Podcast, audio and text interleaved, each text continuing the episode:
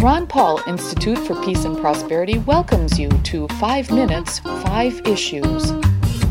Starting in 5, 4, 3, 2, 1.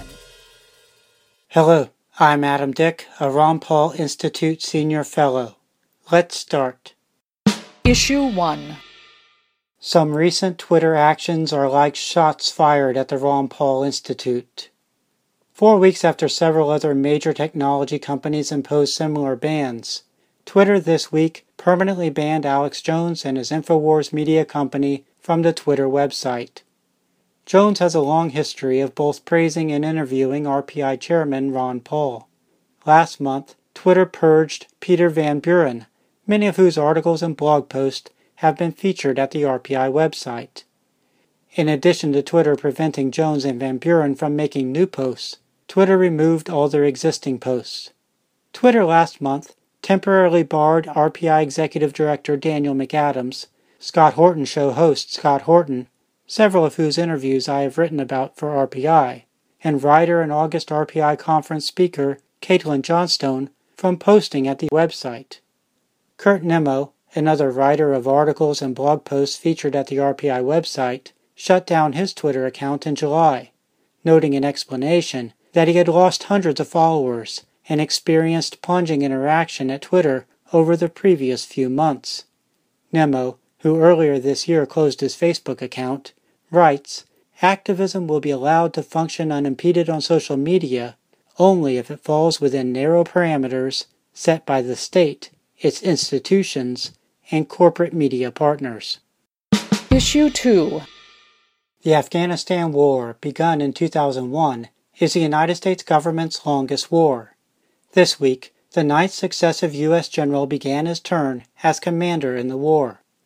The idea that the U.S. will transform Afghanistan into a model democracy with features including women's liberation was often promoted early in the war.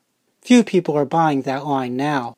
Afghanistan is commonly understood as a costly quagmire for America and a dangerous, unpredictable environment for Afghanis. So, why has the U.S. not pulled the U.S. troops out? Future of Freedom Foundation President Jacob Hornberger provides one answer to that question in a Tuesday FFF editorial. Hornberger writes U.S. national security officials know that once the last U.S. soldier is pulled out, Americans will go full force in second guessing mode, especially if the Taliban end up winning Afghanistan's civil war. By keeping a relatively small contingent of U.S. troops in Afghanistan to preserve the puppet regime that U.S. officials have installed, U.S. officials can forestall the inevitable second guessing for a few more years. Issue 3. At the Ron Paul Institute website last month, I wrote about Nick Turse's reporting on growing U.S. military presence and activity in Africa. In an article last week at The Intercept, Turse addressed the military of Cameroon, a nation he calls a key U.S. ally and staging ground for America's drone operations in Africa. In particular, Turse explores massacres and extrajudicial executions, some documented in video, carried out by the Cameroon military in the country over the last few years. Where in the world will the U.S. military engage in its next big war? Africa is a likely locale. And do not be surprised if the U.S. goes to war in alliance with a local military or militaries that regularly engage in extremely horrific conduct.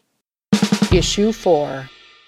Keri Blakinger reports at the Houston Chronicle that the leadership of the Texas prison system voted in August to reduce by over 75% the phone call charge Texas prisoners pay. This is a welcome move away from prison profiteering in America. The change, writes Blakinger, means instead of paying an average of 26 cents per minute, prisoners will pay 6 cents per minute, no matter the destination of the call. Issue 5. A Saturday, November 3rd event in Lake Jackson, Texas will feature speakers including Ron Paul and Daniel McAdams from RPI, and Lew Rockwell and Jeff Deist from the Ludwig von Mises Institute.